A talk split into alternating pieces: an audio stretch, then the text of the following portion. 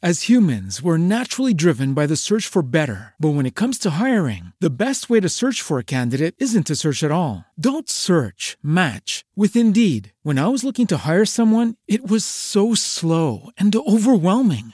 I wish I had used Indeed. If you need to hire, you need Indeed. Indeed is your matching and hiring platform with over 350 million global monthly visitors, according to Indeed data, and a matching engine that helps you find quality candidates fast. Ditch the busy work. Use Indeed for scheduling, screening, and messaging so you can connect with candidates faster. And Indeed doesn't just help you hire faster. 93% of employers agree Indeed delivers the highest quality matches compared to other job sites, according to a recent Indeed survey. And listeners of this show will get a $75 sponsored job credit to get your jobs more visibility at Indeed.com slash podcast. That's Indeed.com slash podcast. Terms and conditions apply.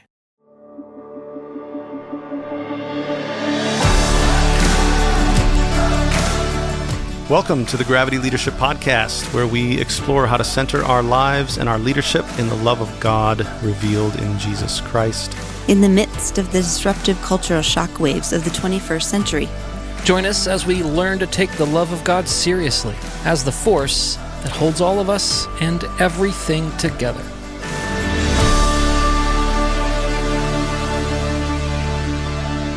Welcome back to the Gravity Leadership Podcast. This counter alto voice you're hearing right now is Matt Tebbe. I'm joined by Ben Sternke and Christy Penley. Good day to you. Good Hey. day. Did you say counter alto? Yeah, you know, I used to get real talk here, Ben. I used to get uh-huh. mistaken. People have a hard time discern. Christy knows this story. Uh-huh. I do know this story. People have a hard time discerning my gender if they uh-huh. can't see me. Yeah. So when I used to get like cold calls from you know the New York Fire Department asking for money, or let's Yeah. say I'm in the drive-through line at an Arby's, you know, uh, shame eating a roast beef sandwich. Uh-huh. Uh, 50-50 chance I get called ma'am. Interesting. Usually. I've been with you when this has happened. so nobody believes me that it happens. Now my voice has lowered over the years, you know.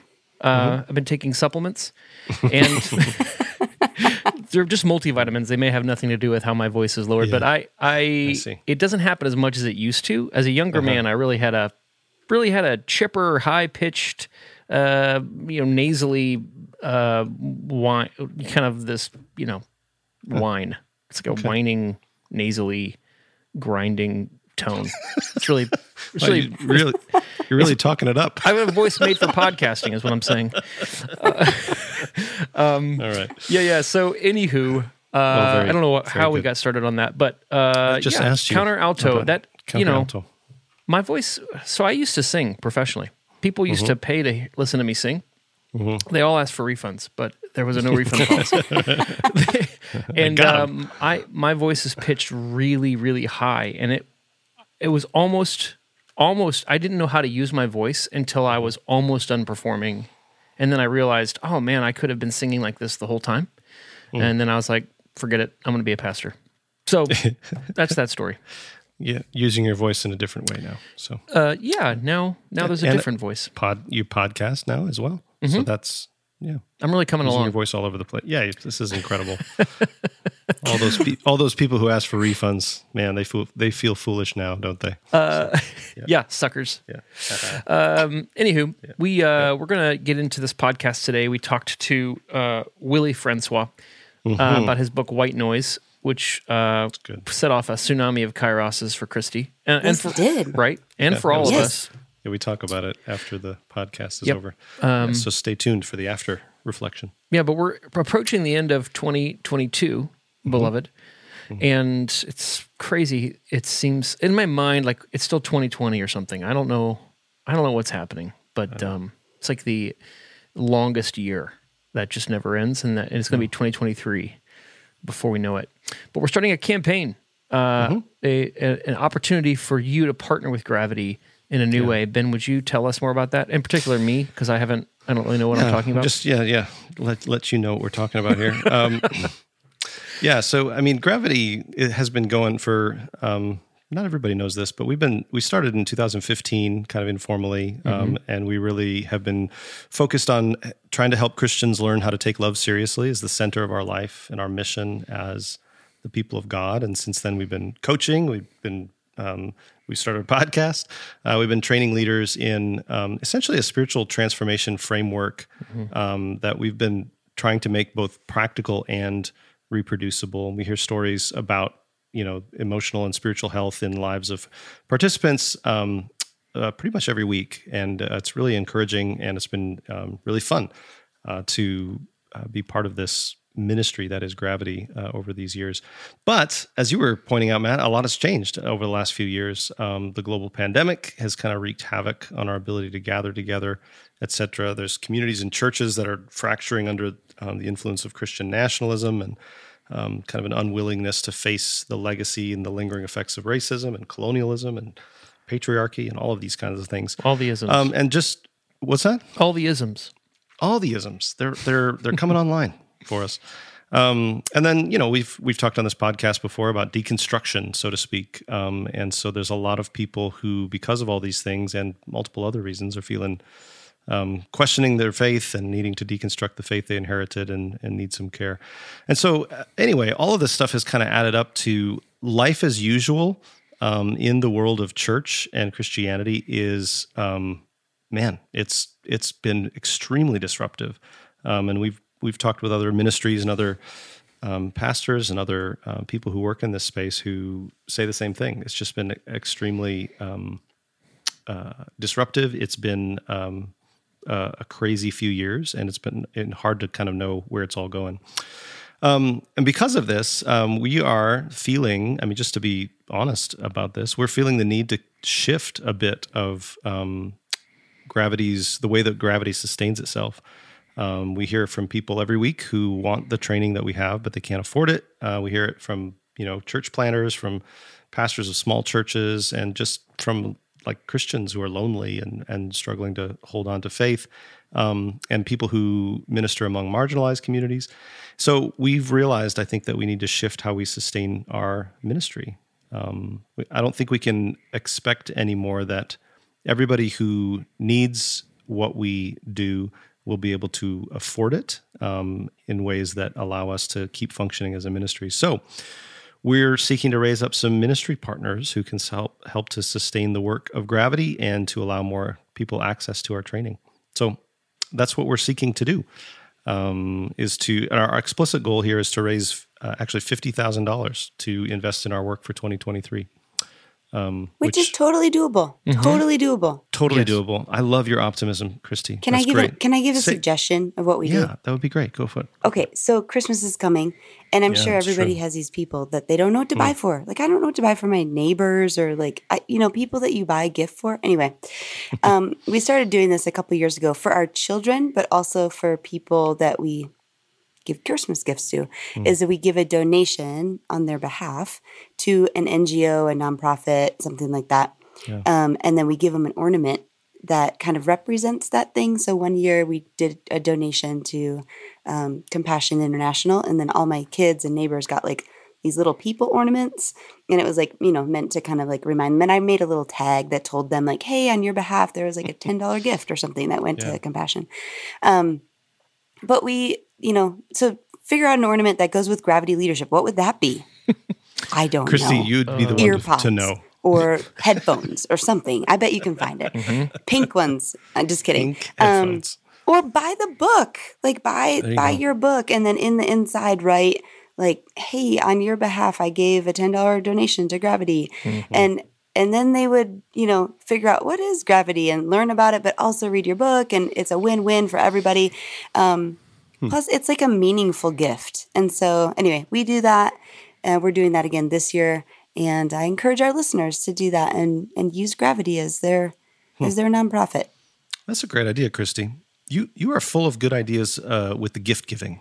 I love gift giving. She is such Yeah. a good gift giver Which, by the way, do you remember last year I sent you a box Yes, and we I- opened it online, and we are doing it again we're this doing year, it guys. again. Yep, we're gonna Cannot open. wait. We're gonna open it live. We're gonna have a, a special uh, Christmas episode. Um, Yes. So yeah, get ready for that. Uh, well, anyway, listeners, I do hope that you'll partner with us if you've benefited from this podcast. If you benefit from maybe you've been in a coaching group um, and you're looking for a way to to partner with us and help sustain this ministry, where this would allow us to offer scholarships uh, for people who want to get into our coaching, making it accessible to more people. Uh, we do want to write another book next year, mm-hmm. um, focused on um, our Grace and Truth Matrix. Um, and uh, that would allow us uh, some time to do that. Um, and it also would allow us to create a bit more stability at Gravity so we can kind of think creatively about the future and continue to do the work that we're doing. So every contribution helps. You can go to gravityleadership.com slash partner to find out all the details. And uh, I hope you'll I hope you'll partner with us. Yeah. And if you find a pink headphone ornament, oh. somebody tell me. Somebody yeah. email me because yeah. that that I'm gonna have to look now. Yeah, because that that would be the perfect sort oh, of awesome. uh, symbolic gravity leadership gift, wouldn't it? Yes. so good. Indeed. So All right. All right. Well, well let's get into Willie. Yeah. Thanks for that great idea, Christy. Yeah. All right, listeners, enjoy this interview. Matt, anything to say? Yeah. I, I uh, noticed you take a breath there. I do that. I like I don't know, fourteen right before you're to talk. twenty-two times a minute. Uh, but that was that was like a, I'm about to breaths. say something breath. I take breaths like a boss. Mm-hmm. You know, uh, I do. so far we'll see how the day goes. Uh, yeah, I just really appreciated Willie's uh, candor and oh, uh, the way he challenged us. Um, you know, we talk a lot about white supremacy and racism, and I think that is because we want to learn alongside our listeners, and we want to we want to share. We want the learning to be generative. We want to sh- we want to invite people into our learning, and so Willie. Uh, blesses us here. It's a great. He's a great gift to the church and to us. So we get to share him with Absolutely. you now.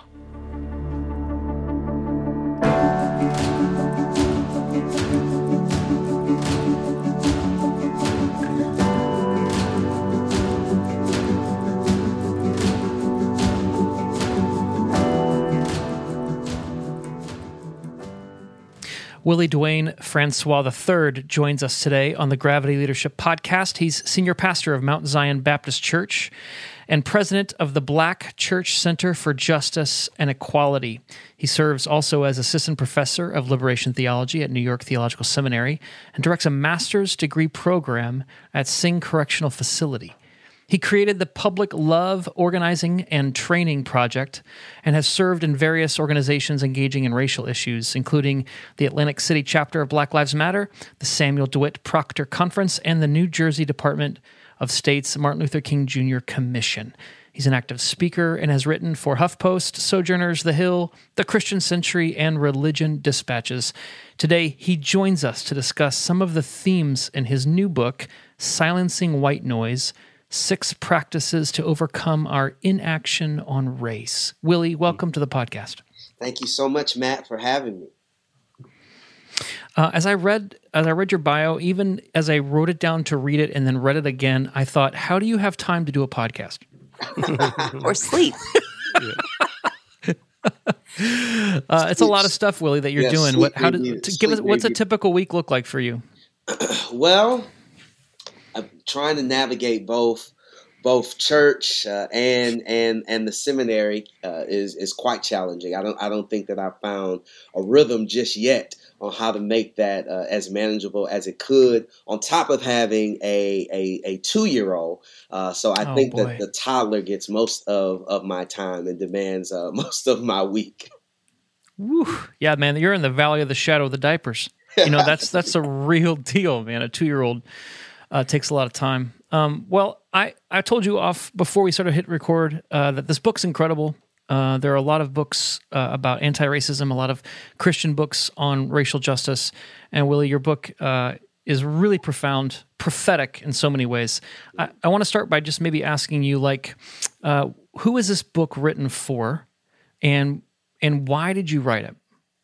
Sure. So one thing I say, I often say that this book is written for uh, any Christian, uh, any person of faith, really, but but but any Christian, uh, more particularly, uh, who is interested in in leaning into uh, anti-racism, racial justice uh, as as a vocation, as as an article of faith. So you know that's the wider audience, but you know I guess a more niche audience would be you know moderate to progressive uh, white Christians uh, who are looking for the language, looking for new language, who are looking for uh, something practical and, and although grounded, uh, theoretically uh, that could that that will allow them to to lean into this work that I know is terribly hard uh, for for any of us to to engage.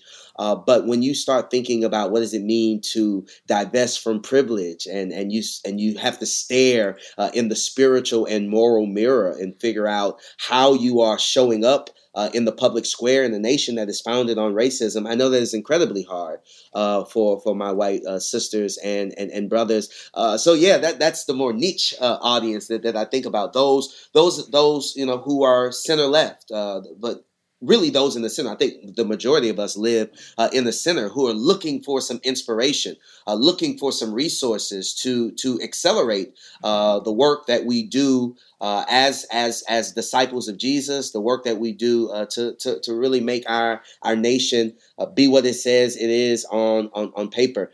that that second question, I wrote this book as the country and maybe even the world uh, was really set ablaze uh, by the deaths of George Floyd, Breonna Taylor, and Ahmaud Arbery. Uh, I, I was living in that moment with my own COVID fatigue. Uh, and and I just really thought, you know, time is running out. I, I don't know how much time we really have uh, to get this right. And then January 6th happened. Uh, and, and I understand yeah. January 6th to be uh, related to both race and religion in a lot of ways. It, race and religion live in the background of that of that mm-hmm. experience, and and that just made it all the more uh, all the more critical for, for me to write for me to write this text. Uh, and then something more personal uh, happened. I had a two. I have a two year old now. I I gave you know I became a parent uh, in the middle of of the pandemic and literally in the hospital uh, I'm holding this black life and I'm staring at this black life, and I could not help uh, but be overcome by the radical sense of vulnerability uh, that this young life has, and that this this life will always have as he carries black skin through a world that is that is organized against people who look like him uh, in so many ways and for so long. Mm-hmm. Yeah, well, I mean, what a uh, what a colorful and complex backdrop uh, inside of which to write this book. I mean, I think m- most of us um, have never lived through a more liminal, loaded time than these. Maybe since uh, Black Lives Matter started in 2014, it's just been an incredible cultural earthquake. Um, in your introduction, uh, which by the way, a lot of introductions are filler or fluff. It's like you have to inter- you have to write an introduction just to get the book, get people into the book. It's sort of a you know, obligatory amuse bouche, you know, before the main course. But this introduction, dude, uh, is incredible. And I, oh, wow. it was like a buffet meal. And I could, I, I tried to read it quickly because I wanted to get into the six practices.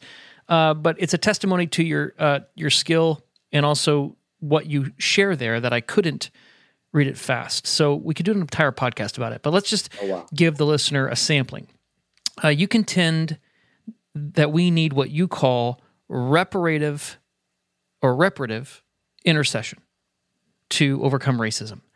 Uh, would you introduce us to what you mean by reparative intercession, and and then maybe as a subsection of that, why are most calls for quote racial reconciliation insufficient to accomplish that?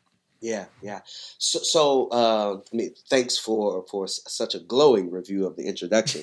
Uh, but but but you know, I I call us to reparative intercession because I'm I'm thinking about the ways that we show up in this world as racialized beings uh, is incredibly harmful. It's traumatic on both sides of, of whiteness, right? On both sides of, of white supremacy. There, there's a lot of pain, a lot of trauma uh, that exists, and and that needs to be repaired. Um, and so I, I, I, wanted to find language and develop a concept that honored the fact that we need to be in the in the practice, in the work of repairing the harms that have been done for more than four centuries in this in, in this country. That that that the justice that we need is a justice that that names uh, just how vicious and just how vitriolic racism has been. To think about how it is baked into the very structures of our nation. Uh, it is not simply about what tiki torch carrying folk in Charlottesville, Virginia do. No, mm-hmm. the reality is is that we now live in a world that is so well organized and so well oiled that you actually don't need white people for white supremacy to be real. Uh, it lives in our healthcare system. It lives in our in our in our criminal justice system. It lives in our policing apparatuses. Right? It it, it is alive. Uh, and and it is work that we have to on a daily basis commit ourselves to repairing that both structurally and and interpersonally mm. so so I, and i talk about uh, reparative intercession uh, as as as a as a way of interceding uh, as as a way of standing in the tragic gap uh, for, for for those who are less protected those who are most vulnerable among us and and you know it comes from the idea of of intercessory prayer which is pretty popular in in most christian communities where we pray on behalf of someone else. Well our intercession needs to be more than prayer. It needs to be political. It needs to be economic. It needs to be social. How do we begin to show up and act up and speak up on behalf of people who are less privileged than we are and who are less powerful uh, than we are? And and and to, to your second question that is why I wanted to start with repair because so many of the calls come from this this well-intended place. Uh, you know, there are a lot of do-gooders who who are white who are committed to to notions of of reconciliation. Uh, but reconciliation cannot happen until justice happens first, right? Uh, because the question that James Cone raises is, well, reconcile to what, right? Mm-hmm. How do mm-hmm. we how do we begin to repair relationships that have been harmed by centuries of violence, centuries of subjugation, centuries of domination, centuries of exclusion? That needs to be repaired, and we can't just jump into a kumbaya kumbaya moment where we're allowed to feel good and we're allowed to pat ourselves on the back because we've achieved some level of cosmetic diversity. No, we actually have to slow this down and intentionally and painstakingly mm. do the work of staring at our history, overcoming our naivete, our, our willful ignorance, uh, and, and mm. start to do the work of fixing what has what has happened. And reconciliation, unfortunately, the way we talk about it does not require much of us. To do this mm-hmm. work, we have to lose some things in the name of the whole. We, we have to sacrifice, particularly those who are most privileged, particularly those who mm. are who are more powerful. That something needs to be sacrificed in order for humanity uh, to live up to, to to these ideals for this country, particularly to live up to our print mm-hmm. version of ourselves. And now, a word from a sponsor. The Gravity Podcast is sponsored by the Gravity Formation Course, a 12 month cohort based training in practical spiritual formation, where you'll learn to notice how God is already at work in your life so you can participate more fully in the life God shares with us. It's a discipleship process that goes beyond just gaining more knowledge and trying new practices. In the Gravity Formation course, we go below the surface of our lives so that we can notice and name our deepest desires in God's presence. And to discern how God is at work in those desires to lead us towards holistic flourishing. More transformation, more life, more joy, more love. We've trained hundreds of people all over the world in this formation framework, and it has helped many people to have a sense of God at work in their lives, to learn how to be more at home in God's love. If you'd like to learn more, go to gravitycommons.com slash formation.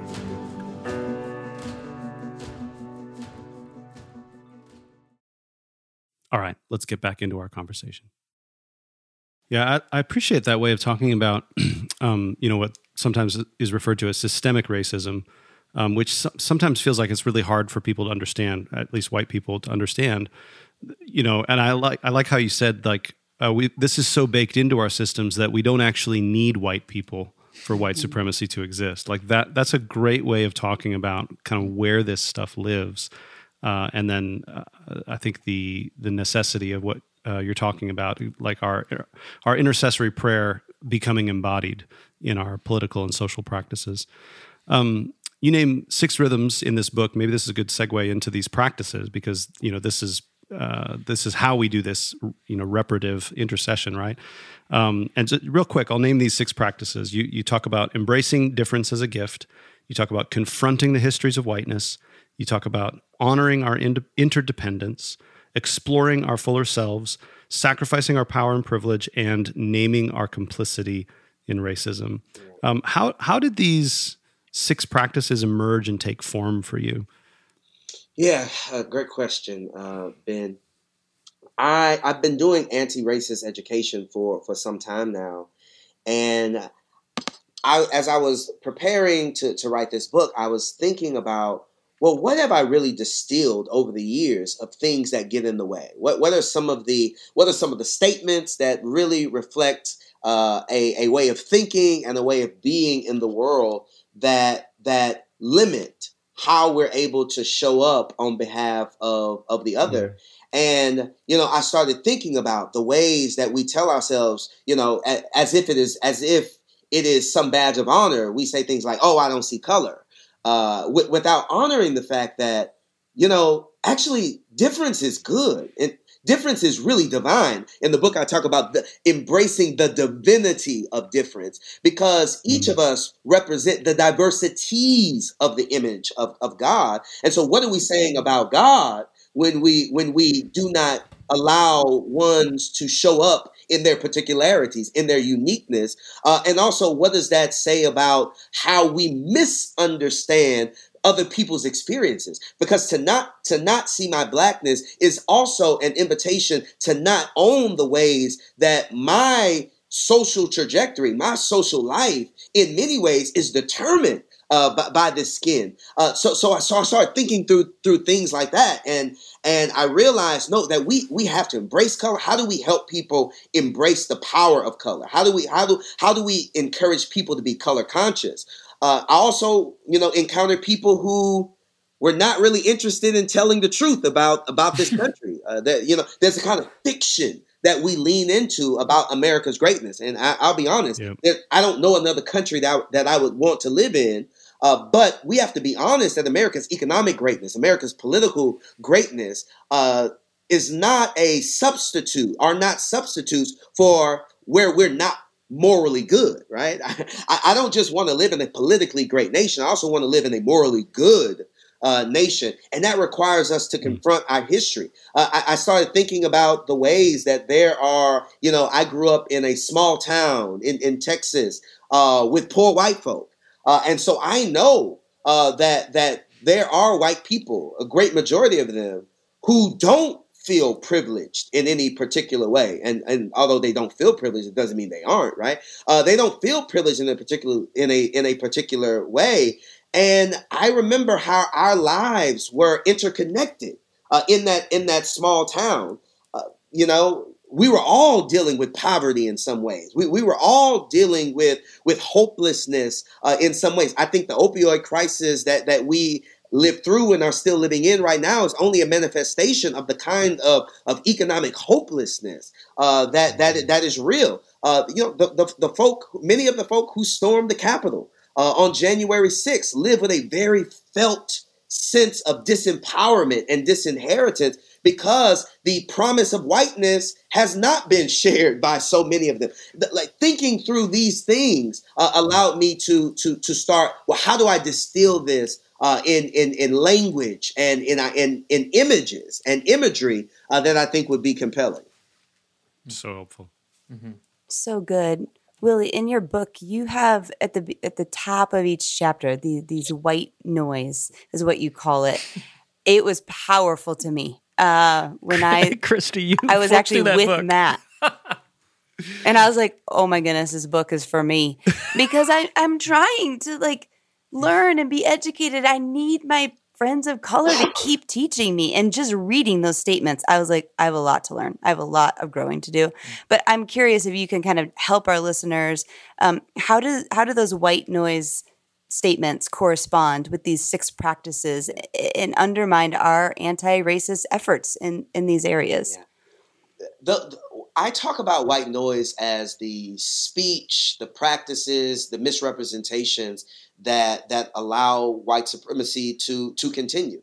I think it's always important. I, I said a moment ago that that white supremacy no longer needs white people, and I really I really mean that because white supremacy is actually not about white people. Uh, it is it is, mm-hmm. it is it is it, it is about ideology. It is not about identity. It's not about ancestry. It's about a way of thinking and moving in the world. And black people can can also have anti-black sentiment uh, that that that how that that perpetuates uh, danger and harm for, for other black people. So, so I want to be clear that these are statements that you find at these white no these these uh, manifestations, examples of white noise can embody, can can inhabit anybody. It can come out of, of any mouth, although we do know that it is it is more prone to come out of the, the, the mouths of, of, of, of, white of white people. Uh, and these statements are really innocent, aren't they? Like like these are yeah. things that you say that that you know can be incredibly harmful to a non-white person. Uh, it, they can be racist in a lot of ways, and you don't realize it. And part of what I was trying to do, Christy, uh, was I was trying to show that the major that so much of the racism that we practice may you know, Tommie Shelby talks about it this way, uh, who, who's a great uh, uh, uh, philosopher and, and, and, thinker on race, is that, you know, a lot of the racism that we think about is, or that we practice, is kind of morally neutral. Uh, and, and I think it's important to say that, and, and I know that sounds weird to say, because when you call when you say something is racist, somebody automatically hears that you are demeaning their character, that you're saying something about their identity, and that's not always the case. I talk about uh, uh, Judge Amy Coney uh, Amy Coney Barrett in there, who whose decisions and rulings ha- have and opinions on the court prior to the Supreme Court have been racist and and you can name that some of the rulings that she has that she's made have been racist and she loves black people particularly she loves her black children. Because when i'm talking about racism i'm not talking about hate of black people or disregard of black people. I, i'm in many cases i'm talking about the things that allow certain communities to voice and name levels of superiority or inaction uh, that that that are not about hate that are not about degradation, but it's it's it is it is a willful ignorance. It could be a an averting of the eye. It could be you know an inability to engage in a more robust way. So what I'm trying, I try to unload racism of all of its all of its morally negative uh, connotations and, and dimensions because we'll never one of one of the practices that I talk about, uh, one of the practices that I name uh, is is um, downbeat truth. Right, it's the last one I name. Downbeat truth, harvesting uh, the power of telling on yourself. How do you how do you harvest the uncomfort, the discomfort of telling on yourself? Well, it's really hard to practice that if if you're afraid to say to yourself. I've done some racist things, right? And and so I wanted to create a space where people can say, you know what? That is racist. I don't want to be that. Does, you know, being racist doesn't mean that I'm hateful of black people. It just means I'm not as helpful. I'm not as I'm not as constructive uh, in the in the work. So those white noise, those white noise statements that that lead each chapter are opportunities for us to to access our own bigotry, to access our own unawareness, to access our own racism uh, in a lot of ways, and then to do the work of well, how do I how do I exercise these thoughts uh, from my vocabulary, from my thinking, from my heart? Mm. Yeah. Yes. It, it's powerful. You it it worked in me in the sense of mm. it's in my bones, Willie. Mm. It's in my bones. Yeah. And I don't want it there. Yeah. And it takes it takes effort and and friends like you to continue to open up my eyes and and to create an environment even on this on a screen. I know it sounds silly but like for me to name that and to say mm-hmm. i'm a racist. It's it's in there and yeah. and i want that weeded out. Yeah. yeah. So thank you. You know and thank you for, for that christy. And it's it's the same thing i have to do uh, as a, as a man. Uh, I one of the other practices uh, is is this idea of the the syncopated self, right? Syncopated identity. Uh, how do I, you know, I was using, I was trying to use as many rhythm metaphors as possible since these are rhythms of reparative intercession. Mm. And, you know, when, when I do an intersectional look at myself and I see where I am oppressed, but I also see where I'm privileged. Uh, and oppression, mm-hmm. oppression and privilege live in the same body uh, yes. all the time. And and uh, like you were able to say, Christy, how you know, yes, you're racist as as great as I want to be in the world, I have to also name the ways that I am classist. I have to also name the ways that I am sexist. I have to also name the ways that I am heterosexist.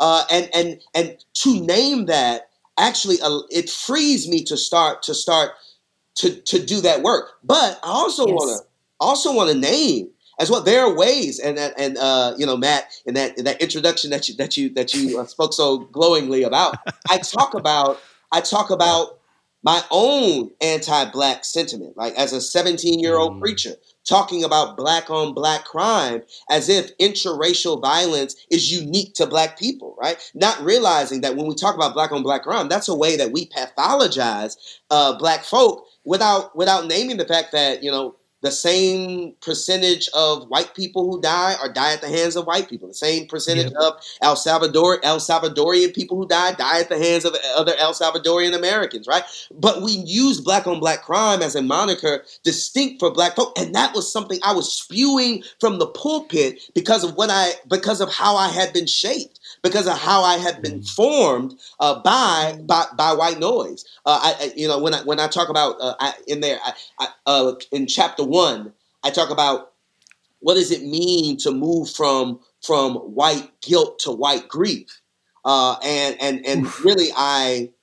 I, I start to, to, to talk about this as racial grief, not just white grief, but but racial grief, uh, be, because if I'm honest, there have been times that that I need to grieve the ways that anti-black sentiment, anti-brown sentiment, anti-immigrant sentiment has has bubbled up in me. I tell the story uh, in, as I'm talking about what does it mean to heal. You know, I use grief because whiteness is and and when i say whiteness again i'm talking about as an ideology as a, as a grammar mm-hmm. uh, as, as a way of knowing in the world uh, not an ancestry not a skin color but when i think about what it means to allow whiteness to die to us so we don't die from it I'm, I'm mm. I, I tell a story about one of my one of my first racialized moments where i'm in i'm in middle school and I'm an elementary school actually. I'm in elementary school and I call someone a Mexican who is not me- Mexican at all, and I and I say, oh well, what's the difference, right? Uh, it, although I was a child, that going unchecked only metastasizes. It only mm-hmm. grows uh, w- within us. So it's important for all of us to do that work of of naming that we are races that we have been shaped by whiteness, regardless of the color of our mm-hmm. skin, and that we have an obligation to exercise that from within. We'll be right back. Get ahead of postage rate increases this year with Stamps.com. It's like your own personal post office. Sign up with promo code PROGRAM for a four week trial plus free postage and a free digital scale. No long term commitments or contracts. That's Stamps.com code PROGRAM. As humans, we're naturally driven by the search for better. But when it comes to hiring, the best way to search for a candidate isn't to search at all. Don't search, match with Indeed. When I was looking to hire someone, it was so slow and overwhelming. I wish I had used Indeed. If you need to hire, you need Indeed. Indeed is your matching and hiring platform with over 350 million global monthly visitors, according to Indeed data, and a matching engine that helps you find quality candidates fast. Ditch the busy work. Use Indeed for scheduling, screening, and messaging so you can connect with candidates faster. And Indeed doesn't just help you hire faster. 93% of employers agree Indeed delivers the highest quality matches compared to other job sites, according to a recent Indeed survey. And listeners of this show will get a $75 sponsored job credit to get your jobs more visibility at Indeed.com slash podcast. That's Indeed.com slash podcast. Terms and conditions apply. Let's get back to the show. To review, because uh, this has been uh, a tsunami of uh, conviction for me. Um, whiteness isn't about skin color; it's about a common sense, a logic, a way of being in the world that has done us all dirty. Right, so all of us have internalized whiteness, uh, and it and it doesn't do good work for any of us because it was invented to oppress people. It even oppresses the people who invented it. Um, right. Uh, number two, what I hear you saying, Willie, is that a lot of a lot of racism is perpetuated by things that seem innocuous or morally neutral. So most of most of the ways that whiteness is carried is by good ideas, right? I want to fix this racial problem. I know I'll be colorblind. Let's not. Let's just you know, and and that's the way we, we overcome this thing, right? But it, it actually is a way to to give it cover. I think this is really important because a lot of times when we talk about racism, we have this fixation on like uh, personal. It has to be a personally, volitionally chosen hatred or bias that that I'm conscious of in order for me to be culpable of it right? And and so what your book does is it says no no this uh, whiteness is way more elegant than that. It functions because it would just offend us if it was if it was nazi if it was only nazi emblems and hoods. But if if it can function at the level of uh, propriety and social mores and common sense uh, and normativity, then then then it can run. Then the virus runs in the program unnoticed. Yeah. Yeah. Yeah. That that that's exactly it. Uh, you know, whiteness or or this white supremacy is is so intelligent.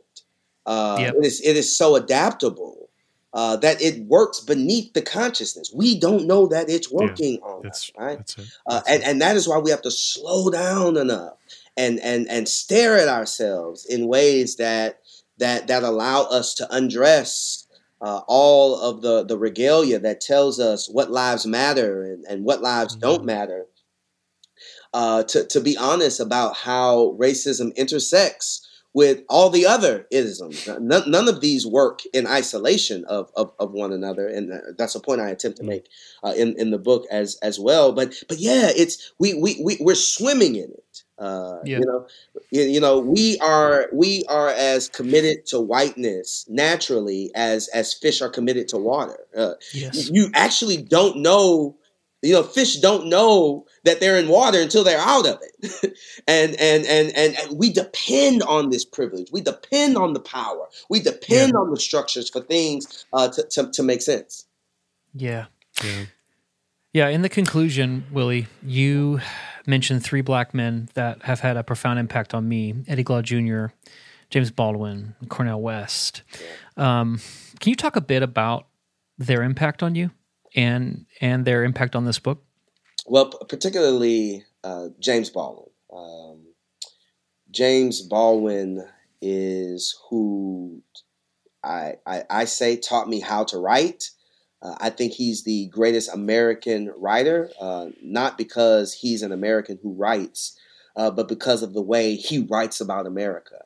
Uh, he is able to write about uh, the fragility of our nation, uh, the the the hypocrisy and the mythic innocence that we live with in, in ways that are just so compelling and so clear and so poetic.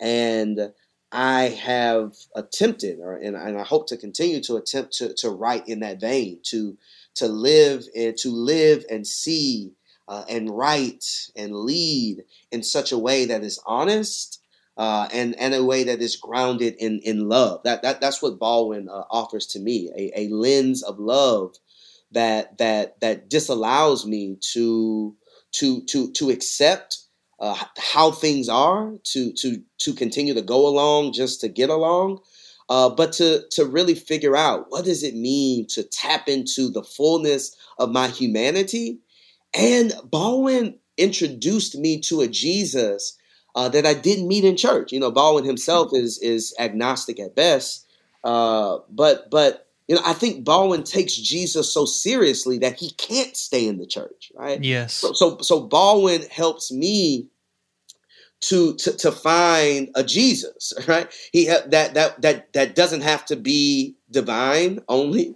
right? To, to find a Jesus that that doesn't take away all of our responsibility for preparing the world uh, that that that we live in, and I owe that debt to James Baldwin through writing. A man, obviously, I never Mhm. met. Uh, Yeah. You know, he, he was. You know, he he he died. Uh, you know, pretty early on in my life. Uh, Mm. but but his his his his life still lives because of the way that that he opened my eyes to how Christianity could be better, uh, and and how America can be better. Mm. Yeah. Maybe uh, one, one last question before we wrap up here. I think one of the one of the things that I've noticed, um, you know, George Floyd and Breonna Taylor and uh, s some of those events that you mentioned earlier, also were sort of like I don't know, they were flashpoints for me. I think for Matt as well, just to say like, wait, like we really have to reckon with this.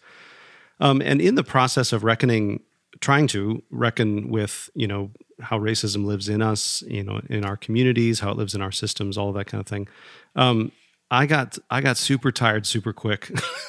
like su- like just super kind of like tired of it all and so i think and i think that names one of the deficiencies of of white christianity is that we just have have completely lacked we're very fragile we've lacked the formation to resiliently resist evil um and so we you know we we we tried a couple times and then it just gets hard and so um i think our you know the cultural supremacy makes us brittle rigid, makes us peevish in our public witness. So maybe you can just speak to us about hope um, and the need to cultivate, uh, you know, a, a, more robust resilience as we endeavor to become Christian anti-racists. Yeah, no, th- thanks for that, Ben. I, you know, it, it's it's exhausting work, uh, and Mhm. you can you can only imagine how exhausting it is to to be a non-white person who Yep. lives on the underside and sometimes on the brutal side of of of, of the non-work uh, that that is that is happening uh, on in, in our worlds in our, in our jobs in our courtrooms uh, in in our hospital rooms uh, it, it is incredibly uh, ex- ex- exhausting uh, and you know I, I say in the in the, in that in the conclusion that's why we have to invent hope every day uh, you know Mhm. every day has to be a new laboratory for invention uh, inventing hope every day we have to find new inspiration to continue to do this this work.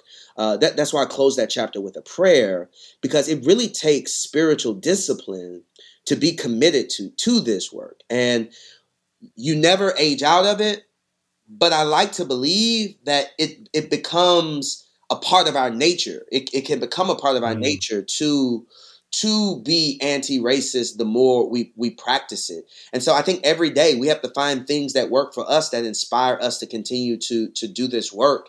Uh, and sometimes that inspiration comes from confronting uh, as exhausting as it is too confronting and familiarizing ourselves. I, this this this sense of cross racial contact that i talk about in in chapter one is the Mhm. more contact we have uh, with with diverse communities, with diverse populations, the more we we allow the doors of our of our hearts to swing open in the direction of of other people, and we have to find those things that inspire us. There's no cookie cutter way to do it.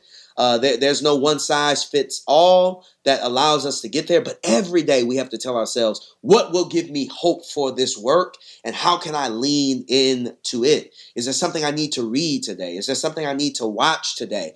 Uh, is there something I need to talk about in my in my in my contemplative time uh, today? Uh, is, is is there someone I need to talk to today uh, that that can reignite that hope for me? That that can become a part of that day's experimentation uh, with hope and with these practices. It's helpful. Thank you. Yeah, I you. receive that. Hope is hard work, Yeah, yeah. but it's, it is. but hope is hard, but it's worth it. Uh, Willie, um, just one final comment. I I uh, th- this this phrase "white noise." What it makes me think of is the the noisemakers we put on when our kids go to sleep, and it creates this white noise, right? This uh, this like this shh, and it's supposed to uh, drown out other sounds that would wake our kids up during the night. sure. right?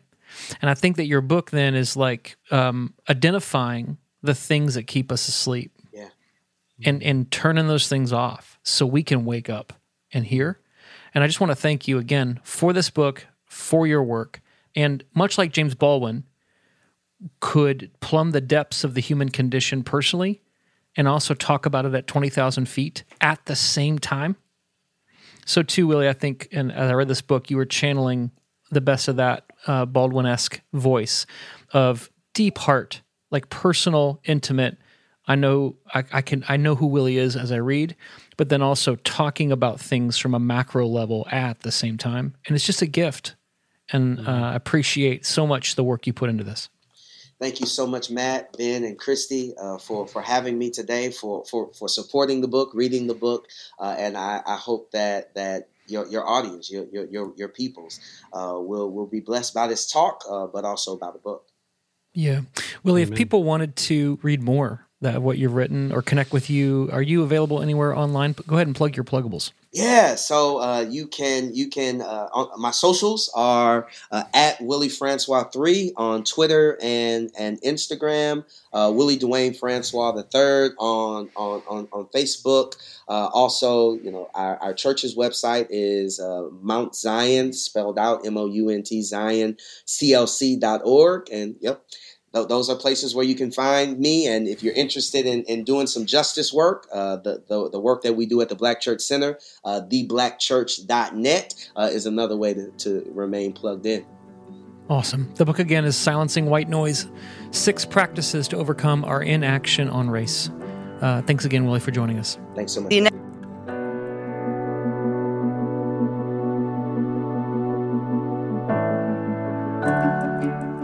Y'all, Mm. I could talk to him for hours. Yeah. Um, th- that that interview or his book, his impact on me is a, was a little different than other people that we've I had that. on, I noticed and that, Christy. is powerful. And I'm, I guess maybe I'm even trying to reflect on what was it Hmm. about that interview or that book that kind of hit me. And I, I honestly think that part of it is learning to have the freedom to name what is true about me Hmm. and and the truth and, and being having acceptance in that Hmm. um, so when he kind of said in that interview you know it's good to name that i'm a racist that there are parts um, that i just need to name that and, Mhm. and say that and kind of confess that and Mm. and then he did that back there's there's something powerful to me in that because i think Yeah.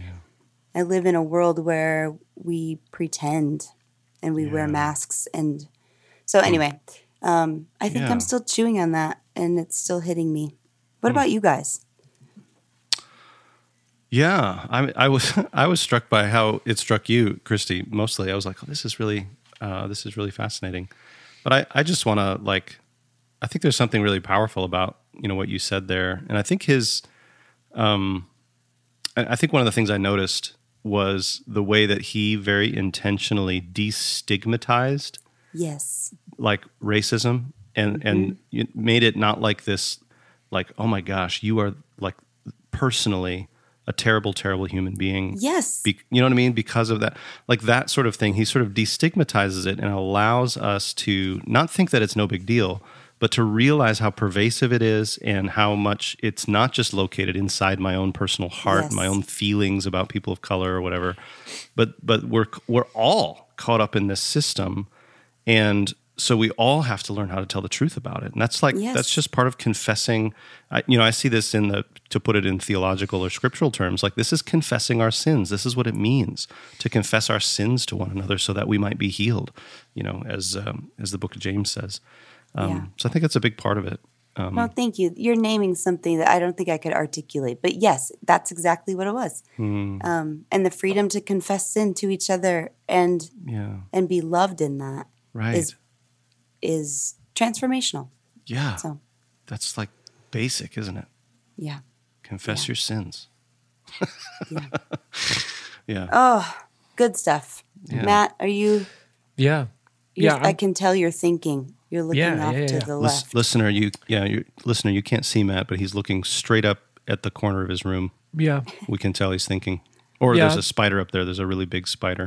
no, this is like moonshine EMDR. I'm doing right now. You know, by making my own processing trauma just by Right, moving that my might- eyes up and down. Yeah, yeah. Um, there's, I have two dots in each corner of the room. Yeah, yeah.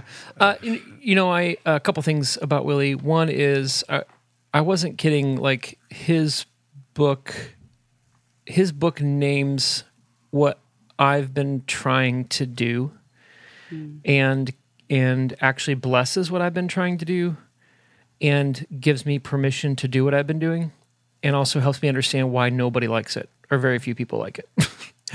um, this is like really personal for me. Like. Um, so that's that's one of the things I'm noticing in terms of I, I don't know probably probably around 2019 I just shifted my public voice on when it comes to racism and whiteness going from sort of a circumspect um, overly spiritualized um, kind of uh, abstraction when talking about race to a very pointed direct concrete um, all like like con- confrontational way of talking about race. And I, when I did that, I realized I was transgressing something. I was breaking a rule. I, I could feel it inside of me, and I could I could see it in other people's reactions. And Willie names names that rule, and he names why um, he names why doing what I've tried to do is important. Um, so here, don't hear what I'm not saying. I, I don't. I still don't know what I'm doing. I mean, meaning I'm, I'm making mistakes when I do it, but um, it's the kind of mistake I want to make rather than than the mistake of silence or complicity, Yeah. or um, you know, pretending like dressing up dressing up problems as um, something they're not, and, and putting Yeah. religious language on it. Yeah. So Yeah. I was thinking about that, and I was also thinking about um, one of the ways whiteness works is that it makes uh, white supremacy so bad that you can you can never actually deal with it. Um, f- so, for instance, the worst thing you can do to a white Christian is name that they're racist. Right. Just try to do that with a white person and see what happens. Yeah. It, all hell breaks loose, right? yeah. Um, uh, so we like to keep our total depravity nice and abstract and general. Don't get specific on the way that sin touches my life, right? Um, but uh, Willie actually, uh, I think, helped me see a, a way of being in his book and in, in his person, being direct, uh, being um, like not running away from conflict, but also doing it in a way that was winsome Yeah. and prophetic, Yes. which is the really difficult task of Yes. calibrating grace and truth when you're naming something that is a principality and power. Yeah. Yeah. Yeah. That's really true. And it and it, I experienced that actually. Yeah. For me to to to tell him the, the how I'm noticing racism hmm. and for him and for me to also feel like I want to be your friend. Like you are welcoming me in a way that I have not experienced before and hmm. Uh, that's unique. Yeah. So Yeah. Yeah, that's that's really interesting to think about like painting white supremacy as like the the worst overt example like white hoods, right? And and swastikas. Like to paint white supremacy in that way actually is a tactic of whiteness. Yep. You know, to to make it like it's not normal. It's not just like the water we swim in. It's not just something that oh yeah, we all got to repent of that. Mm-hmm. It's it's this awful thing which because it's so stigmatized, like we can't we can't talk about it because it's just it it it is just so shameful. It's like calling someone the spawn of Satan.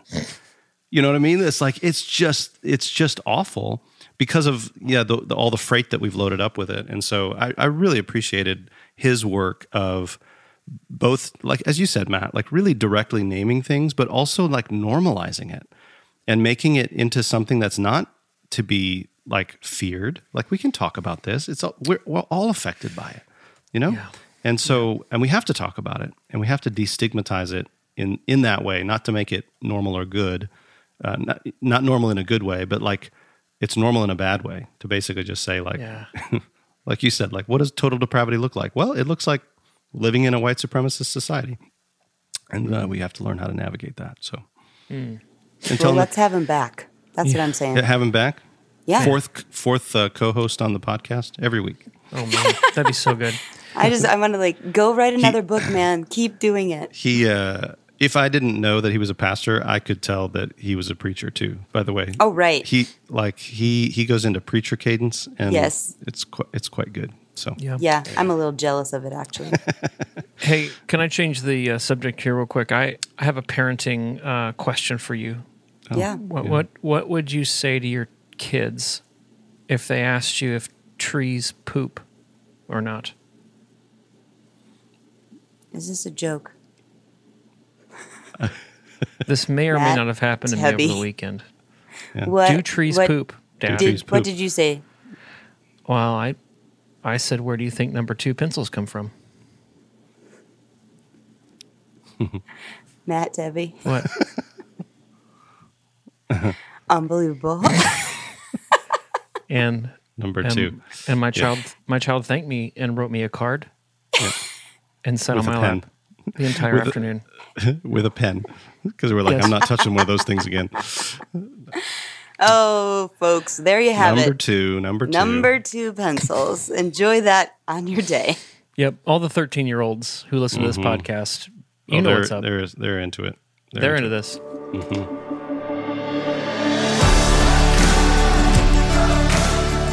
Thanks for joining us for this episode of the Gravity Leadership Podcast. If you're finding it helpful, we'd love it if you tell your friends about it. Ratings and reviews online also help others find the podcast. And don't forget to subscribe so you don't miss an episode. You can join our Gravity community for free. You'll get our latest content delivered straight to your inbox, as well as an email most Fridays with curated links to articles that we found interesting or helpful. To join us, go to gravityleadership.com slash join. Our show is produced by Ben Sternke and Matt Tebbe. Aaron Sturkey edits and mixes the podcast. You can check out his work at aaronsturkey.com. We'd love to hear from you. To record a question or comment for us, go to gravityleadership.com slash message and click the Start Recording button. You can also email us at podcast at gravityleadership.com. Catch you next time.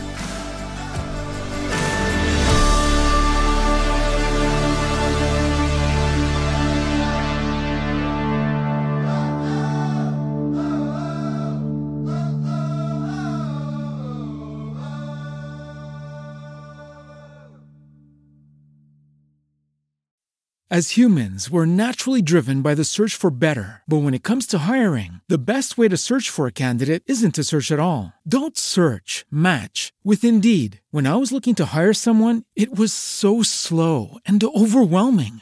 I wish I had used Indeed. If you need to hire, you need Indeed. Indeed is your matching and hiring platform with over 350 million global monthly visitors, according to Indeed data, and a matching engine that helps you find quality candidates fast. Ditch the busy work. Use Indeed for scheduling, screening, and messaging so you can connect with candidates faster. And Indeed doesn't just help you hire faster. 93% of employers agree Indeed delivers the highest quality matches compared to other job sites, according to a recent Indeed survey. And listeners of this show will get a $75 sponsored job credit to get your jobs more visibility at Indeed.com slash podcast. That's Indeed.com slash podcast. Terms and conditions apply.